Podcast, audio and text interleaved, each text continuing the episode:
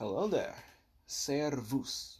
My name is Haishan Wade, and you're listening to This Week in Geopolitics, where we take a look at the events of yesterday and detail how they paint the geopolitical realities of today.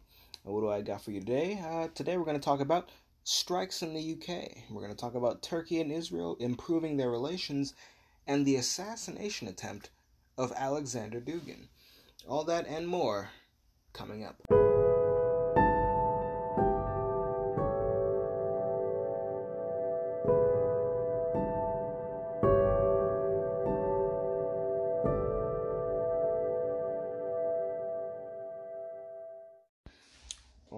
Let's get into the rapid fire news.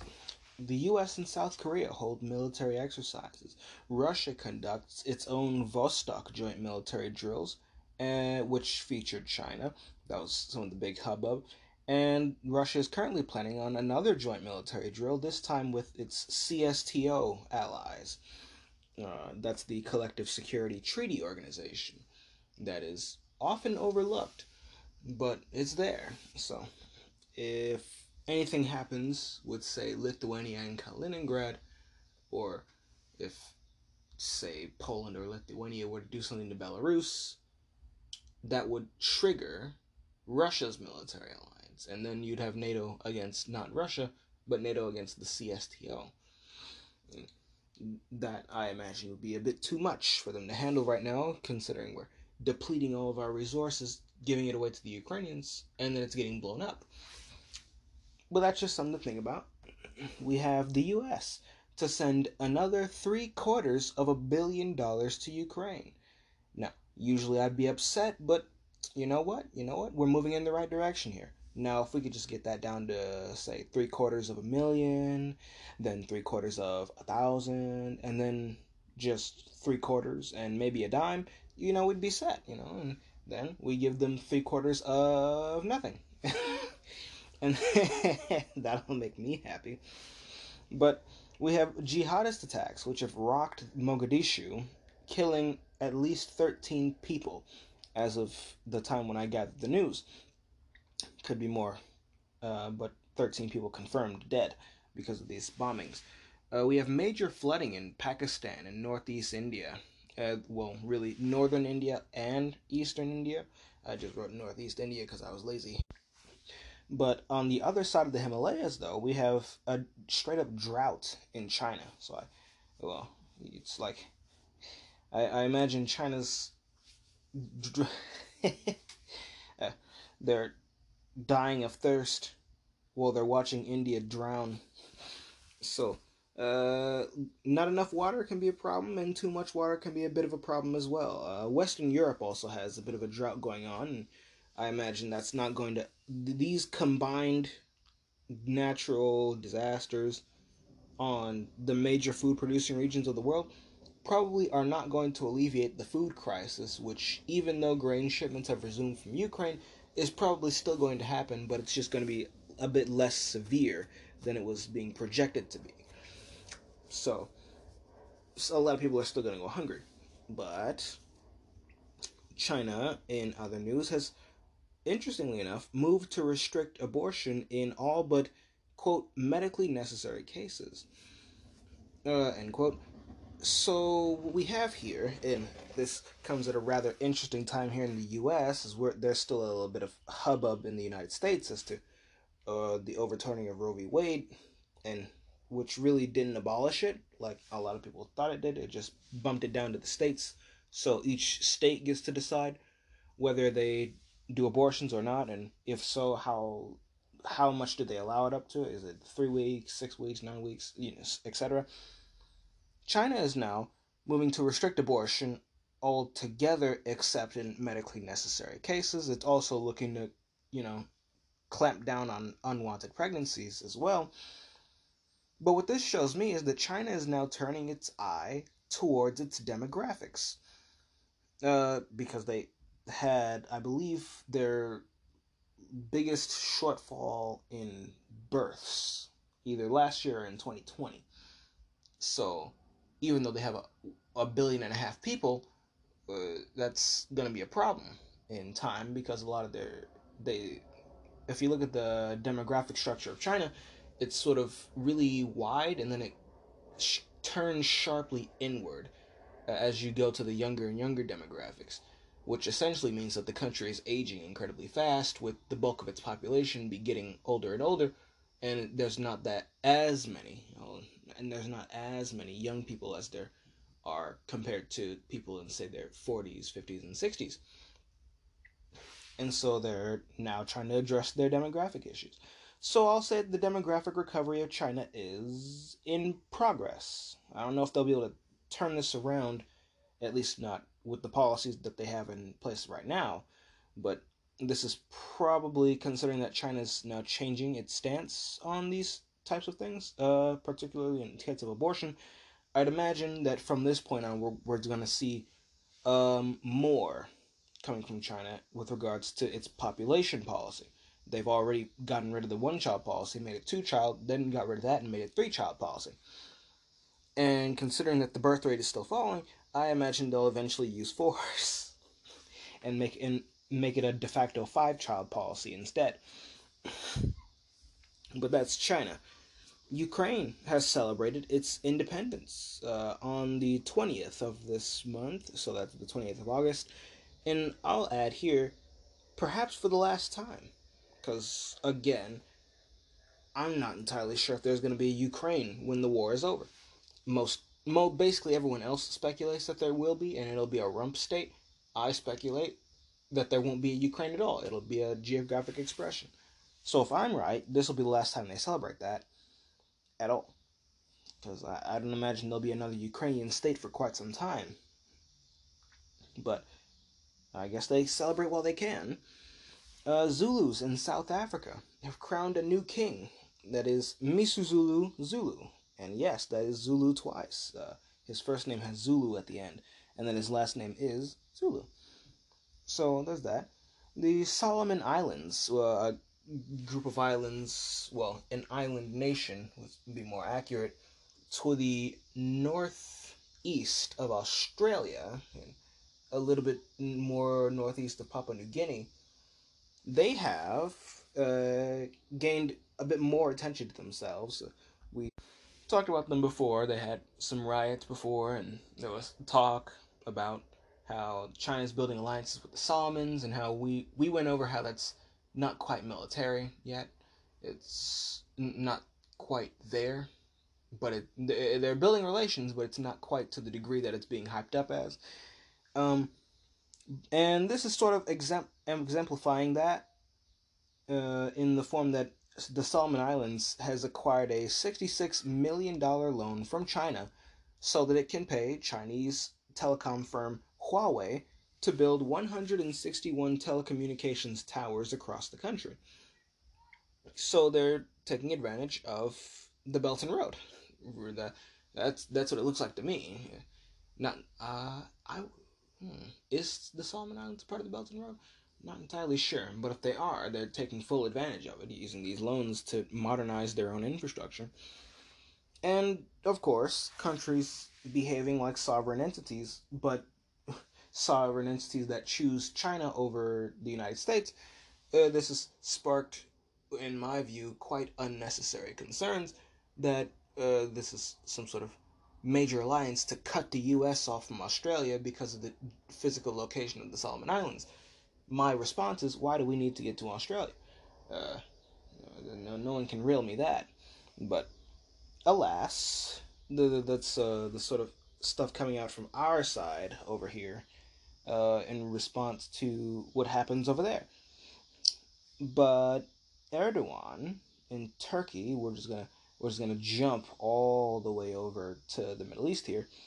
Erdogan has met with Zelensky. Erdogan is the president of Turkey. He's met with the president of Ukraine, and they they had a brief meeting. You know, uh, further further, if there was any doubt they've further solidified the fact that Turkey keeps becoming more and more important and relevant geostrategically, courtesy of the Ukraine war. Turkey is also conducting air raids in Syria, which has earned them an unlikely friend. And we'll get into that later on in the episode. But uh, Russia's president, Vladimir Putin, has brought back the Mother Heroine Award. Uh, that's heroine as in a female hero, not the drug. Uh, and this is a title, Mother Heroine. This is a title uh, given to mothers who have raised 10 or more kids past the one year mark. And this is a, an award that was first brought up after, well, not quite after, but in 1944 under the Soviet Union when they were. Anyone who's familiar with the Soviet experience of World War II, they were losing people by the tens of millions. So, people who were having kids by the, the tens and the double digits, so to speak, were national assets. And so Putin has brought this back. So I'll say this as well for Russia that the demographic recovery of Russia is in progress. I don't think that most Russian women are eager to have 10 kids, or nor do I believe they're in a rush to, or even five for that matter. But far be it from me to predict that, and who knows, maybe they'll and maybe they'll compromise for four kids each, and that'll fix Russia's demographics uh, in about 20 years. But it's hey, it's something. It's something. It's more than you're gonna get. Well, it's more than we're getting currently from a lot of other governments. Um, the other governments I can name that are even bothering to address population policy uh, from a birth rate standpoint rather than just import more people. Uh, the only countries I can think of would be Hungary and Sweden, Iceland, and Japan. Those are the those are the only other ones I can think of at the moment. Which is an incredibly short list.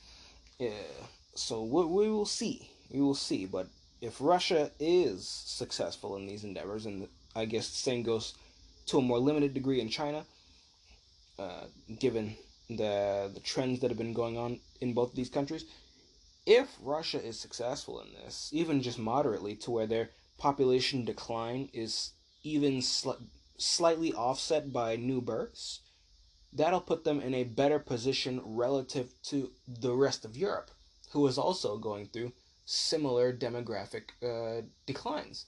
They aren't having enough kids, and none of them are addressing the problem through births. They're addressing the problem through immigration, which is just creating more stress on their societies. So, as Europe depopulates from people getting old and dying of the things that old people die of disease, natural causes, things like that as that happens in Europe, Europe's population starts to decline, even if Russia's population is still in decline, which I believe it will before, you know, they reach an equilibrium. If again, if this is successful. And I've, I've gone into depth about the internal populations of countries. Groups of people that have more kids will inevitably overtake groups of people that don't have more kids. But because the groups of people that aren't having kids make up such a majority, it skews the average downwards. It's easy to bring an average down and hard to bring an average up. And I theorized that over time, groups within countries that tend to have more kids will simply become the fa- the new face of these countries. The, whoever's having more kids in France will become the new French. Uh, and the same will go for the Germans and the British and the Polish and the Russians. And however, this is probably going to take like 60 years to iron out, but it's there. But if Russia's decline is slower than everyone else's for the time being, well, then that means their power and uh, gets greater relative to everyone else in Europe. If Russia's population declines by 10 million, but Germany's decline also by 10 million, well, that leaves Russia with instead of 145 million people, they have 135 million people where Germany goes from 80 million to 70 million. So instead, so the relative gain there for Russia is that now they're basically double Germany's population. They're closer to being double Germany's population, whereas as they are now, double Germany's population would mean 160 million people. But if Germany's population is 70 million, double that is only 140 million. So let's play that forward again. They both lose another 10 million people. Russia's now at 125 million people, and Germany's at 60 million people. Now Russia's population is double Germany's population. and this is assuming assuming the same number of people uh, passing away through age. If Russia's population decline is even with the rest of Europe, they become more popular, populated. Uh, they become stronger and more populous relative to the rest of Europe because they have they're starting off from such a high point. But if their decline is less than anyone else, then that gap becomes even bigger. So that's something to think about when we think about the decline of populations. It's it's relative, the relative power of nations. Who's declining and who's declining faster? Because if you're if you're all falling, but some of you are falling faster than others, well then from the perspective of the people falling, the people that are falling slower are getting farther and farther up. So it's it's a relative thing. It's a relative thing, and I, I imagine that's going to create some rather interesting dynamics in Europe for the couple decades moving forward. That's Russia and China going after demographics. Um, but in the U.S., we've begun trade talks with Taiwan, which is something I am for. Which is something I'm for, and probably wouldn't be a problem if it was just trade. I mean, we we trade with Taiwan all the time anyway. That's how we became so dependent on their chips. We we do trade with them. But you and I both know that this isn't about trade. This is about this is being done purely out of China last sentiments. This is about how can we get at China? How can we how can we offend China? How can we make how can we show China up in China's neighborhood, right on China's doorstep? How can we how can we make them feel uh, like we're the big guys on the block and we can do whatever we want? Oh, we're gonna do a trade deal with Taiwan. Okay. If it was about trade, I think even the Chinese wouldn't have a problem with it. But we all know it's not about trade. It's about some sort of geopolitical game of trying to contain and fight China. And the Chinese aren't going to go for that. And we wouldn't either if anybody was doing it on our doorstep which is why I find it so hard to to understand people that advocate doing these types of things. It just doesn't make sense, at least not to me. So, we'll see what new problems this creates, as if Nancy Pelosi and then a, a whole slew of second rate politicians going to Taiwan didn't stir the pot enough. Now we're doing this. But we'll see where it goes. And I, I, I imagine we won't have to wait too long to see where that goes. Uh, and lastly, we have Egypt's central bank governor, and this is the head of their central bank, Tarek Amer. He has resigned, and this has caused uh, sort of a, a political crisis in Egypt, and we'll see what happens from there. We will see what happens from there. But that is the not quite rapid fire news, but we'll get to the meat of this episode in just a moment. All right, let's get into the meat. And we'll start with the assassination attempt on Alexander Dugin. Uh, last week there was an, an attempt at assassinating this Russian historical scholar, Alexander Dugin. And he and his daughter, uh, last week they were attending this traditionalist festival in Russia, where they celebrated traditional Russian culture and food and dance and music and what have you. So they, they were having themselves a good time. But it was on the way home when things got complicated. Uh, they were about to drive home. Alexander Dugin, he he decided he was going to, and this is out of pure chance, he decided he was going to get into the car with one of his acquaintances rather than driving his own car home. So he and his daughter they they parted ways, and he was with his acquaintances. I, I am not entirely sure what their relationship is, so I won't call them friends or not. So he goes with them, and presumably they were going to drive him home, or they were going to stay at their place and what have you. And Dugin's daughter drove his car home, or at least that's what she was trying to do, because as it happened, a car bomb was placed under the driver's seat of Dugin's car. And, but again, Dugin by chance had decided to get into the car with someone else rather than driving home in his own car. His daughter took his car home, So when the bomb went off, it killed her instead of him. Uh, this has sparked a whole bunch of, well, I'll say bad reporting, but it's also caused a spike in tensions. And uh, it's sent a lot of accusations flying. Uh, Russian officials have blamed Ukraine. The Ukrainians have denied this. Uh, the Russians have also accused the countries backing Ukraine of being partially responsible for this. And we've sort of gone quiet on the issue, or at least the governments in Europe and America have gone quiet.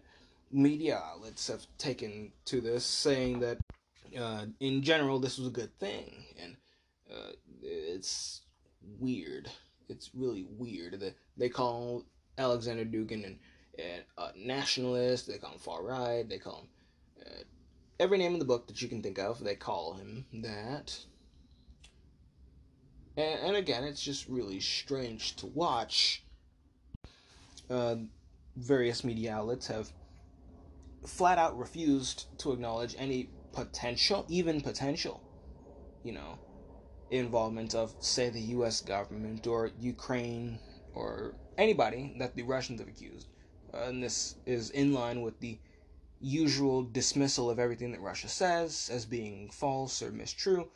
So they dismiss that and instead go for an angle where maybe it was anti war folks in Russia or people who don't people who align more with the West but inside of Russia.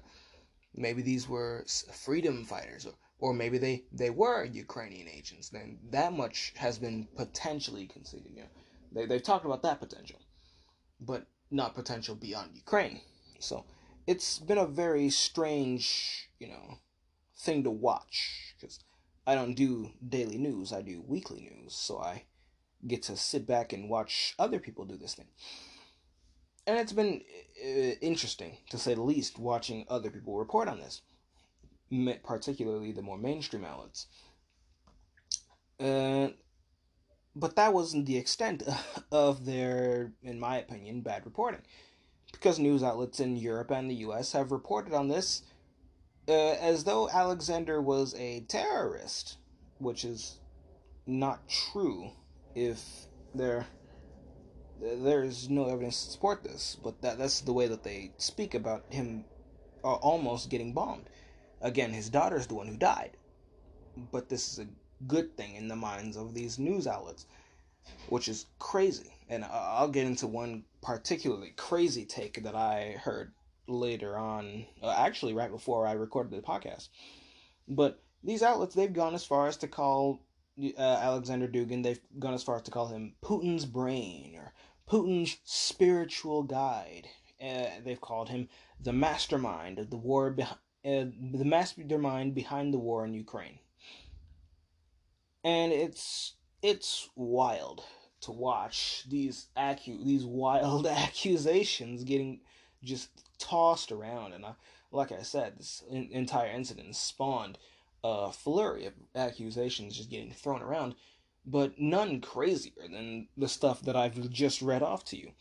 Well, actually, no, there is one crazier, but I'll get into that later on in this segment, but it's so strange. Like, usually when this sort of thing happens, there's at least the attempt, you know, there's the attempt of professionalism, main, maintaining professionalism.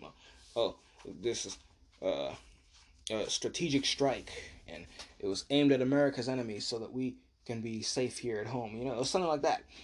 There was none of that with this. There was absolutely none of that with this. And in case in point, uh, this little anecdote that I have here, because again, right before I recorded the episode, I was watching a video that Dr. Steve Turley had made on this subject matter, and in uh, in it there was a particularly how should I say, venomous clip I think that's a good word to use here a, a venomous clip of a BBC anchor describing the events. And in that clip, the anchor uh, called Dugin and his daughter fascists. He justified the death of Daria, uh, that's Dugin's daughter. Uh, he justified the death of Daria Dugin by saying that she was carrying on his, quote, legacy of fascism, end quote, and that while the bomb was targeted at Alexander, which means that uh, Daria Dugin was quite literally an innocent civilian caught in the crossfire of an att- assassination attempt. In spite of that, this anchor goes on to say that while the bomb targeted uh, Alexander, both of them being taken out, and, and this is a quote, both of them being taken out would have been, quote, an especially attractive way of fighting this battle, end quote. And he's referring to the war in Ukraine when he says fighting this battle. He also stated his belief that, quote, this has to give Putin pause, and it's certainly sending shockwaves through the Russian elite, end, uh, end quote. So, you know how I was talking about uh, how it, it didn't get crazier than what I said. That was that was the crazy I was referring to when I said there was one that got crazier, and that's insane. Uh, but the problem, or problems, with such an assessment begins with the fact that Alexander Dugin's political affiliation was anti-fascist, uh, and I guess we can make comments about Antifa here in the United States, so I won't necessarily give too much credit to that. But on top of that being his official political affiliation, he had no influence in Russian government. He had never met Putin face to face and is a critic of both Putin and the Russo Ukrainian war. so that's where the that's where the problems of this analysis starts. That's where the problems start. But I'm not even going to get into the. I, I'm not. I'm not going to focus on the, the segment on the bad reporting of this incident. Uh, that's not quite what I want to focus on. I imagine many others are going to do that for me, and probably better than me, although not quite with my lovely vocabulary but I uh, I'm not going to focus on the the bad reporting as the the meaning for this segment. Instead, I'll direct you to Dr. Steve Turley for that because I feel his video does a pretty good job of exemplifying that. What I'm instead going to do is I'm going to point out that this is the kind of coverage we can expect moving forward. And I'm not just talking about the war between Russia and Ukraine, coverage on that. I mean, this is this is what we're gonna get. I mean, uh, going back again, they, they they all that stuff that was said about him is just blatantly untrue. That he's a fascist. That the death of his daughter was justified because she was carrying on his legacy of fascism that both of them being taken out would have been uh, an attractive way of fighting this battle? How does the death of a man who is not in Russian government, has never met Putin, and has, as far as we can tell, no influence over Putin, and the death of a man who is a critic of Putin and, as the media would put it, Putin's war, how does the death of a man who falls into those three categories spell out a, attractive way of fighting this battle? Because we already know that the outlets on this side of the Iron Curtain are pro Ukraine. So, how does the death of, of this man's daughter and the attempted death of this man uh, in general, how does his death and the death of his daughter equate to an attractive way of fighting the battle because you know they're they're in Ukraine's corner here. How does this help Ukraine? Uh, what does this do for Ukraine? It does nothing for Ukraine. Again, he is not in Russian government. He has no influence over the Russian government. He's never met Putin, not face to face. He's a critic of Putin and a critic of the war. How does his death further Ukraine's cause. It doesn't. It really doesn't. But this kind of nonsensical coverage is what we can expect moving forward. And again, I'm not talking just about the war between Russia and Ukraine.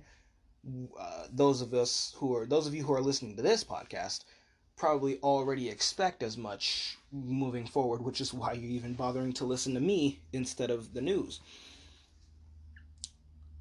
But we're gonna get this. We're gonna get more of this, not just on the war. We're gonna get this kind of coverage on China, on Iran or North Korea. Anytime there's any kind of death or deliberate assassination attempt on someone from any country we deem the enemy, this is the kind of coverage we're going to expect. If there was an, an assassination of Chinese officials tomorrow, and we woke up and this or that low level Chinese staffer was assassinated with, say, a car bomb, uh, uh, and let's just say this is after China initiates a war against Taiwan. This is exactly the type of coverage we can expect to see coming out of these media outlets. They're pro war, they all are. And I I can propose the solution all day. I do on a regular basis. It starts with an I and ends with ism. but this is the coverage we can expect. And I, I really want to hammer this home. I know I brought it up in the episode talking about Nancy's trip to Taiwan and the nonsense that came with that. But this is what we can expect. This is really the type of coverage we can expect. If someone dies, it, uh, it doesn't matter. It, it doesn't. It really doesn't matter. Not in the eyes of the people reporting on this uh, in these mainstream outlets, because he was in with a country we deem to be the enemy. And even when the person who died was an innocent civilian, again, Alexander's daughter, uh, Daria, had literally nothing to do with any of this, even if we assume that Alexander was Putin's spiritual guide.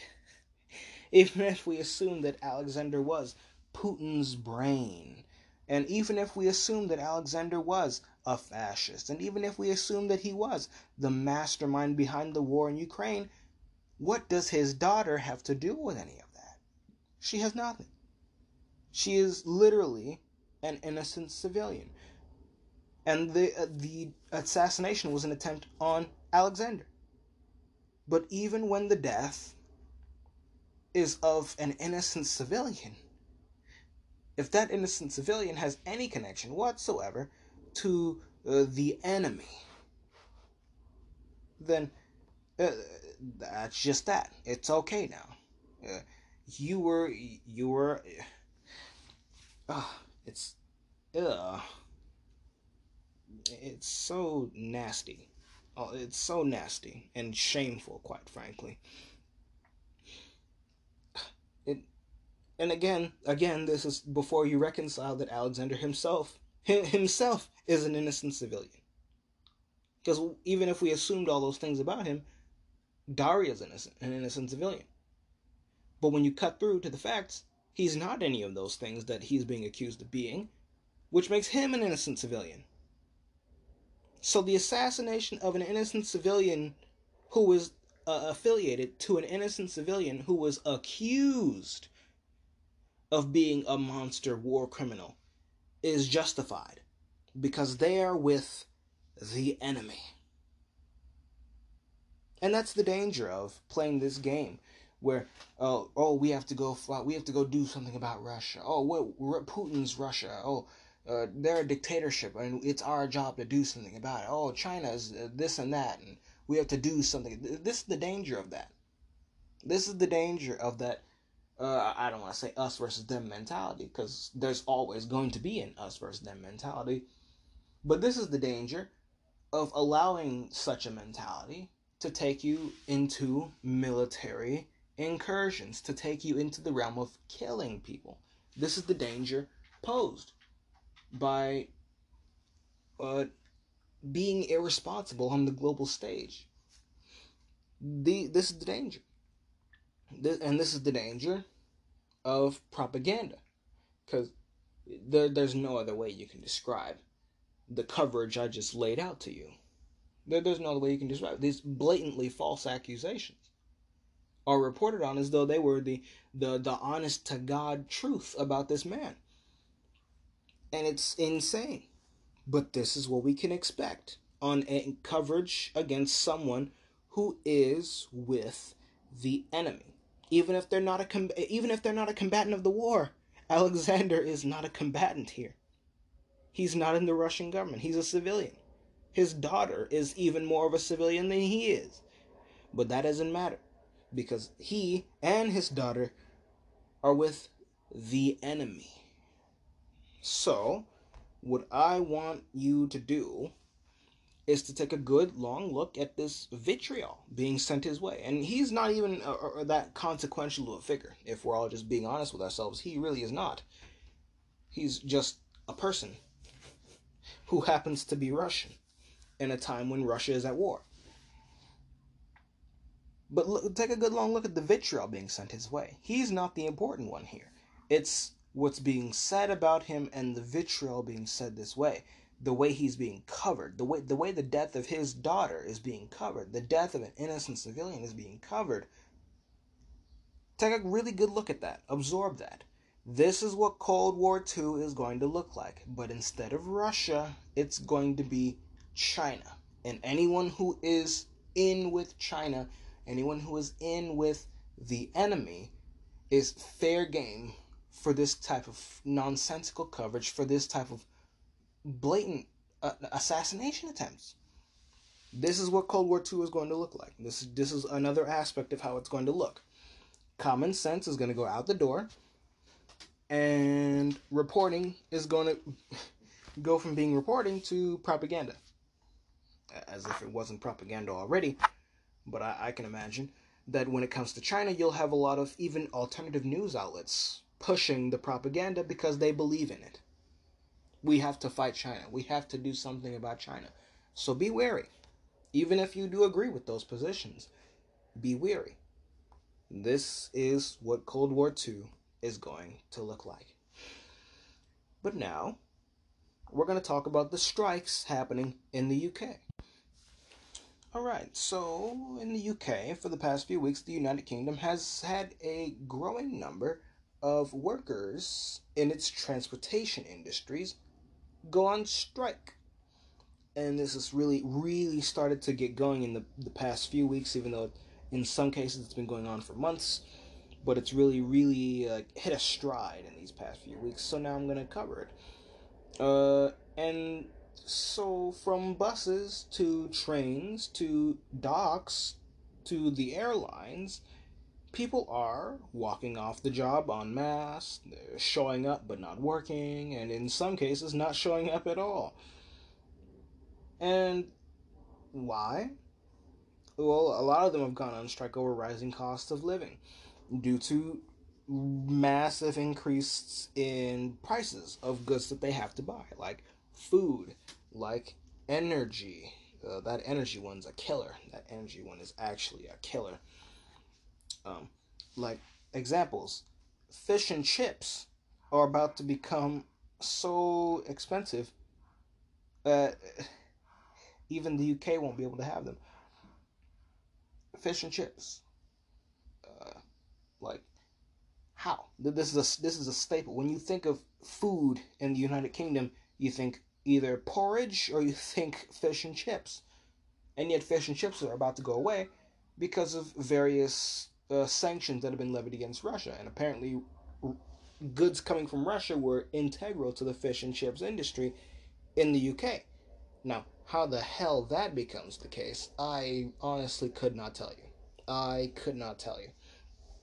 But apparently, that is the case. Uh, you have the you have the inflation running high because the government keeps printing money. Although I will give them credit, they're not printing money as fast as we do in the United States. So that's one we have over on the UK. Uh, it'll hit us in the ass a bit, little bit harder, but hey, at least we get to be number one in that regard. But so food is going up, uh, the price of grain is going up, the price of meat is going up. It, it's all it's all going up. Then you have, then you have, what was it? It was uh, the their energy bills. There there was energy bills in the UK, which they're getting a lot of their gas from Russia, and they sanctioned Russia, so now they get no gas. And what's happening now is some of these energy bills, and this is just ridiculous. Some of these energy bills are in the vicinity of, or even over, a thousand dollars a month just for energy. Like, uh, for you know, for over here in the United States, a thousand dollars a month. That's either two thirds or half of a rent payment every month, depending on where you're living in the country. Uh, where I'm living, it's about two thirds generally, but if you're in a major city, it's probably half or less than half of rent. And energy bills in the United States are what like a, a 150 200 250 it depends on how much energy you're using really but energy costs in the united states are low enough to where uh, i could have paid them back when i was working at panera. I could have covered the energy bill by myself with my part-time job where i only worked weekends. I could have covered those energy bills. A thousand? Oh no no no no no no no no no. No I wouldn't want to pay that now with the income I have, and it would only take me uh, about a, a week and a half to get it. But that's insane. No, that's just for energy, because it's not like the other bills went away. Uh, you you still got to pay rent, and from what I can tell, rent prices over there are a bit more than they are over here, especially in the London area. But you have all these rising costs of living and there's no correlating pay increase because the you're not it's it's a, it's a mess of economics. So I'll just say that much. I I can't sit here and say, "Oh, just pay them more." I know damn well that a lot of these companies, while they have the margins to pay some of them a couple cents more, or maybe even a dollar more each of them, a dollar more ain't gonna cover a thousand dollars or a thousand pounds, so to speak. An extra pound an hour isn't going to cover a, a, a, a, energy bill of a thousand pound. Like,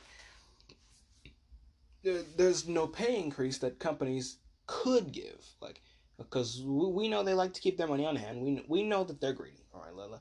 Uh, I may be a capitalist, but corporations are greedy. They could pay everyone maybe a dollar or two dollars more, or in the case of the UK, they could pay you a pound or two pounds more, especially if they're like a big, big corporation. But those extra two dollars aren't going to go far enough if everything else is more expensive, so much more expensive that you've still lost, you've still declined in your living standards because of the, the increase in costs.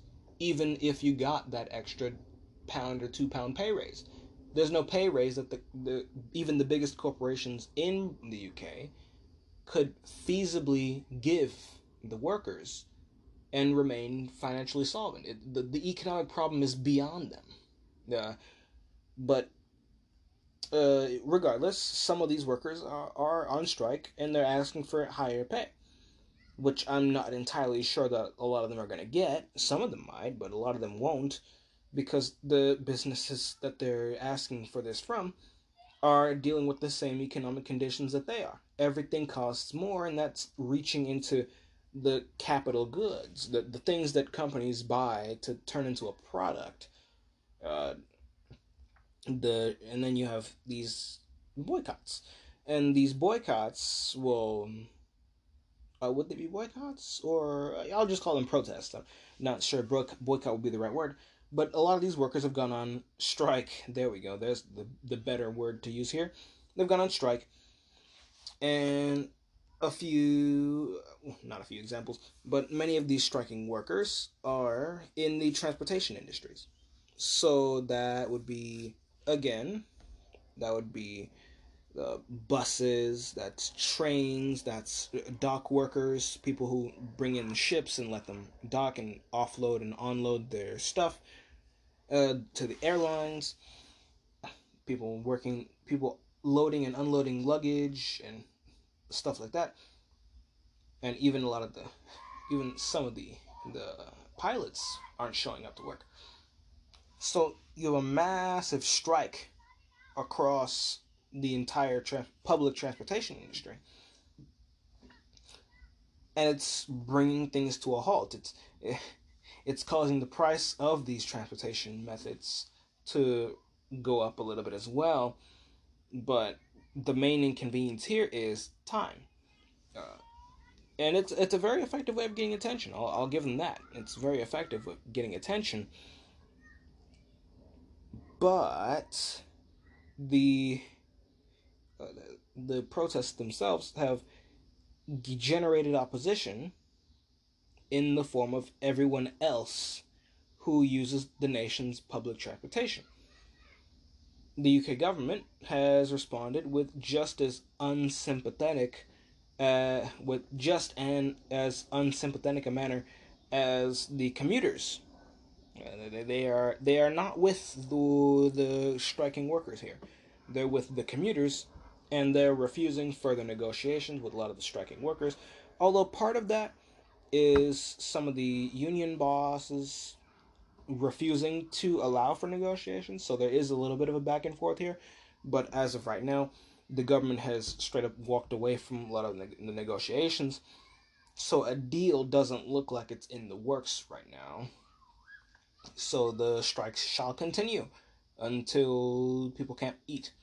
But then again, everyone's gonna go hungry in the winter, so I, I really don't know what to tell you.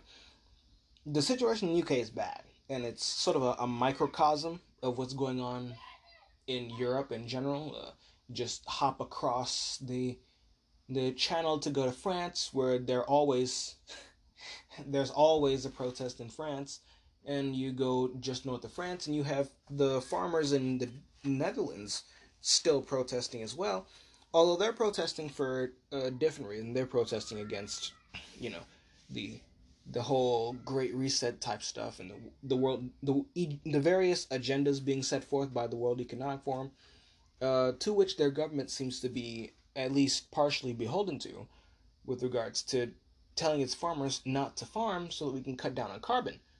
Well, that means everyone's going to starve. So the farmers are revolting, and there's no food on the shelves. So that's a very effective way of getting people's attention too. But at the very least, in that sense, there seems to be more sympathy to the farmers than there are to these public transportation workers in the United Kingdom. Maybe that's just a cultural difference. But the UK is being ground, ground to a halt by these internal problems.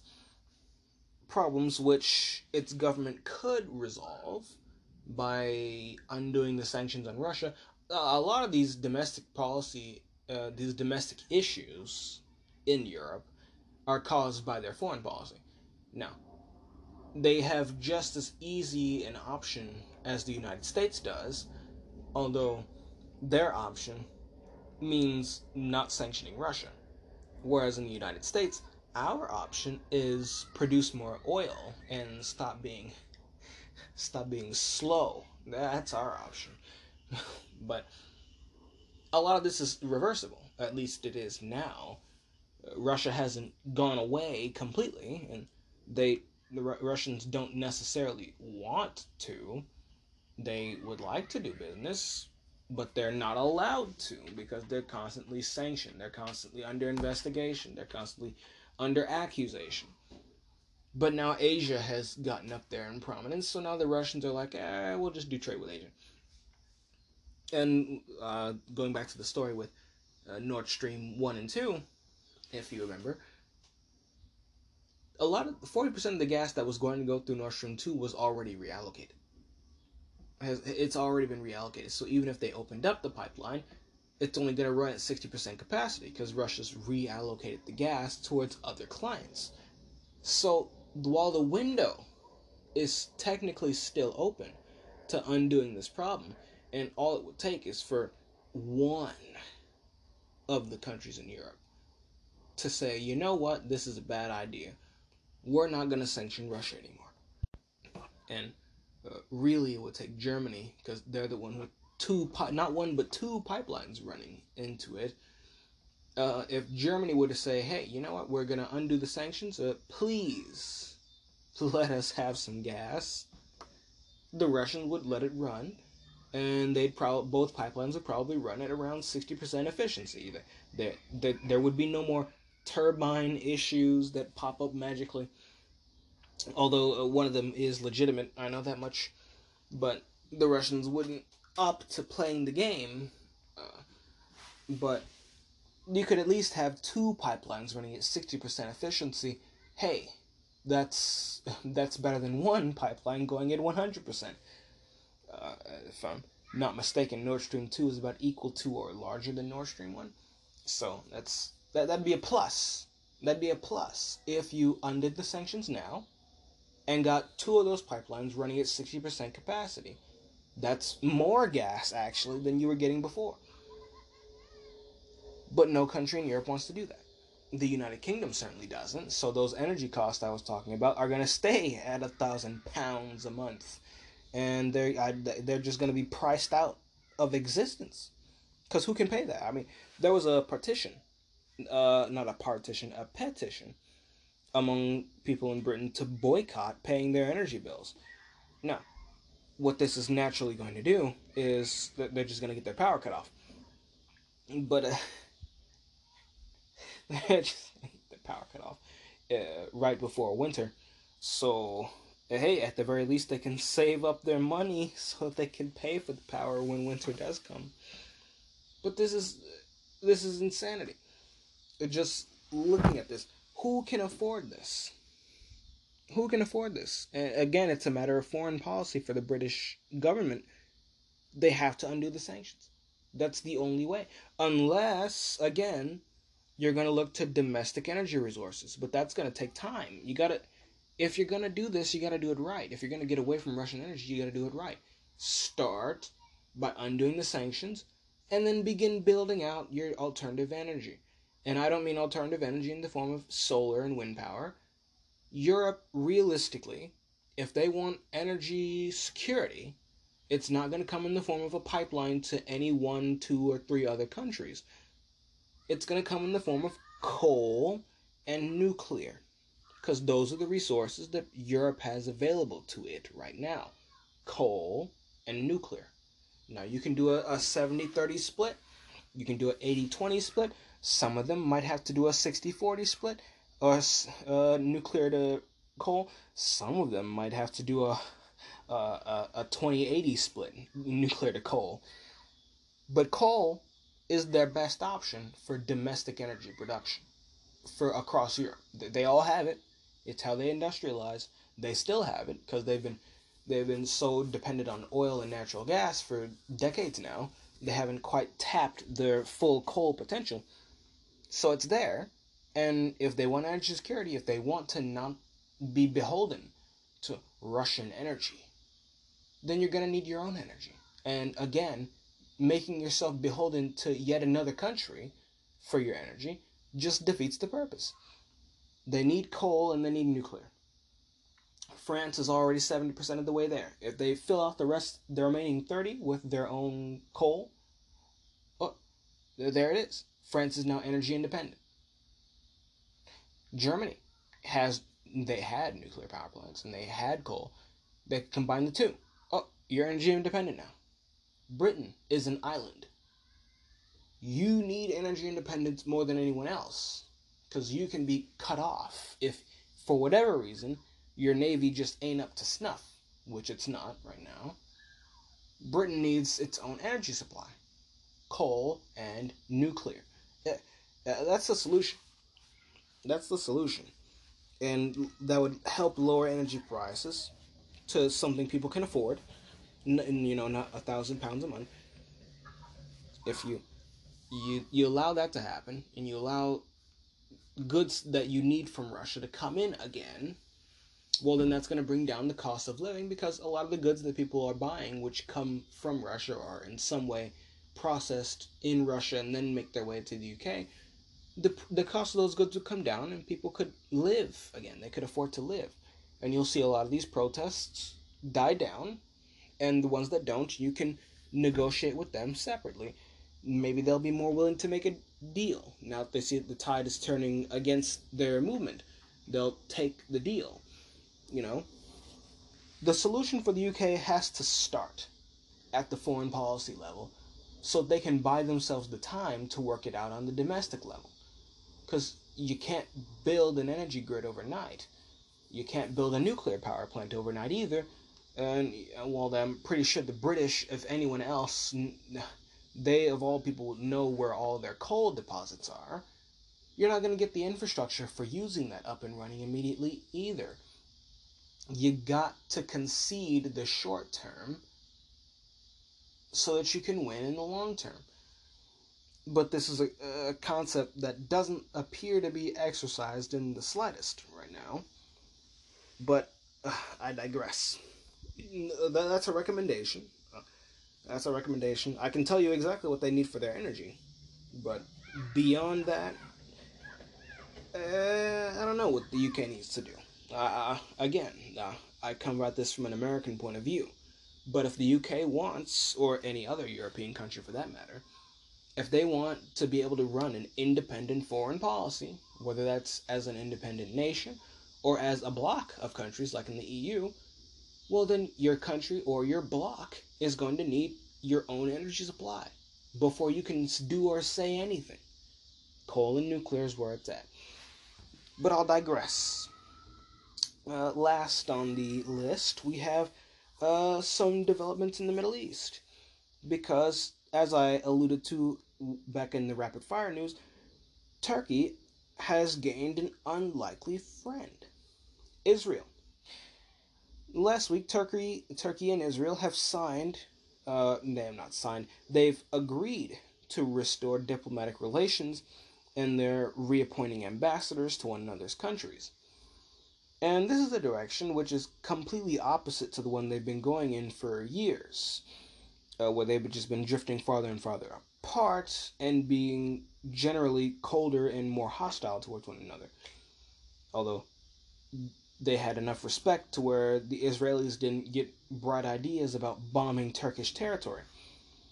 But even regardless, it wasn't that long ago that Turkey publicly condemned Israel for its actions in Palestine. If you remember the last major round of fighting between Israel and Palestine, where the Palestinians were firing rockets and they had uh, allies firing rockets in various in the territories of various countries surrounding Israel, like in Jordan and Lebanon and Syria. And it was a real fight, at least for a little bit. And there was condemnation about Israel. Uh, using missiles on civilian targets. And I brought up that if Israel's Iron Dome hadn't shot down as many rockets as it did, well, we wouldn't have be we wouldn't have been talking about disproportionate responses. But I'll digress. Uh, that is the round of fighting I was talking about. But during that round of fighting, Turkey was openly uh, against Israel and uh, generally pro Palestine. Not overtly pro Palestine, but they were against Israel which for the Palestinians is a win on any day. And that was only a couple months ago. But now it seems that the two are making an attempt to get along. And my guess is that this has more to do with Turkey's foreign policy than anything Israel has done to earn this, because Israel doesn't really care much about what Turkey's doing. But again, I believe that this is coming from Turkey's foreign policy. Because Turkey is conducting military actions in northern Syria. Actions which Israel is going to be the last country to condemn or speak out against. Because they conduct military actions in Syria as well. So, I guess it all comes full circle. But, yeah, that, that, that's my guess as to why this is happening now specifically and not a couple months ago or a year or two ago. I imagine it's happening now precisely because of this. And Turkey's partially cashing in on the clout that they've gained from the war in Ukraine. and they have gained quite a lot of that clout to cash in.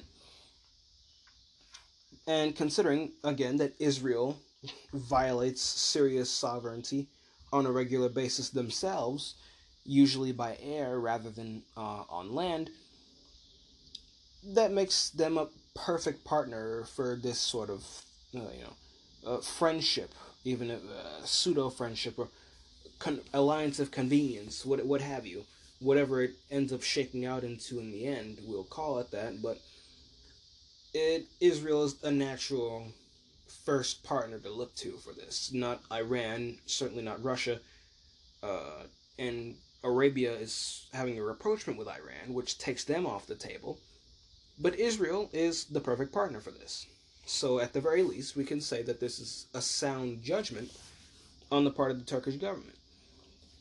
But regardless of the reason or rationale, Israel, for the time being, has a partner in the region with an overlapping interest in military interventions in Syria. So, yeah.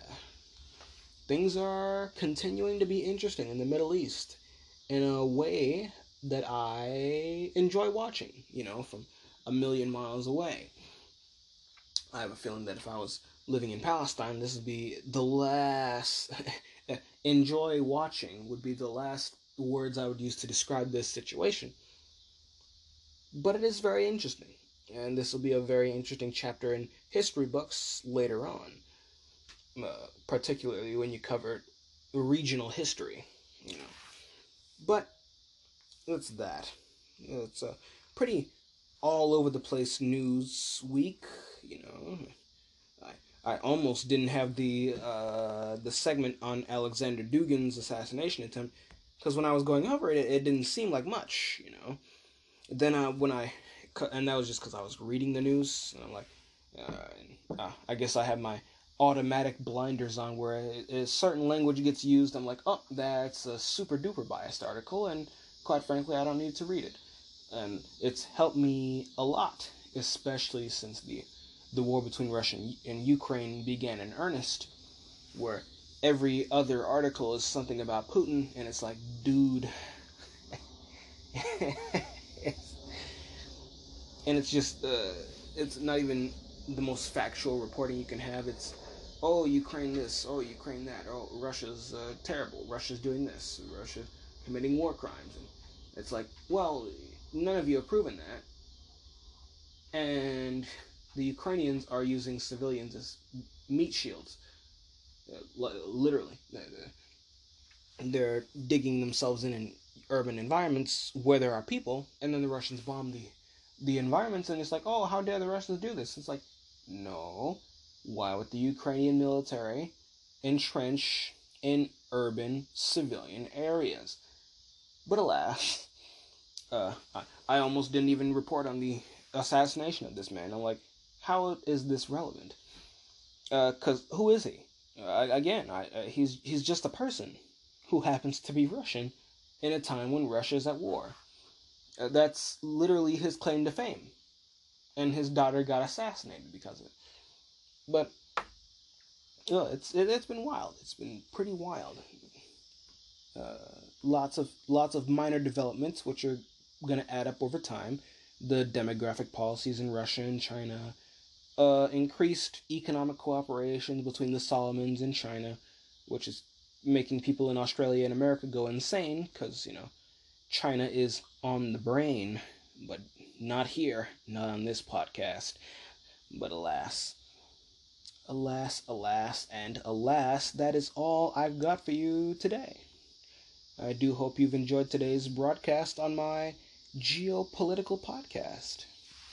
The world is changing, folks, and we are going to have fun watching it together. Now, I've been your host, Sean Wade and you've been listening to This Week in Geopolitics. So till we meet again next Monday, servus.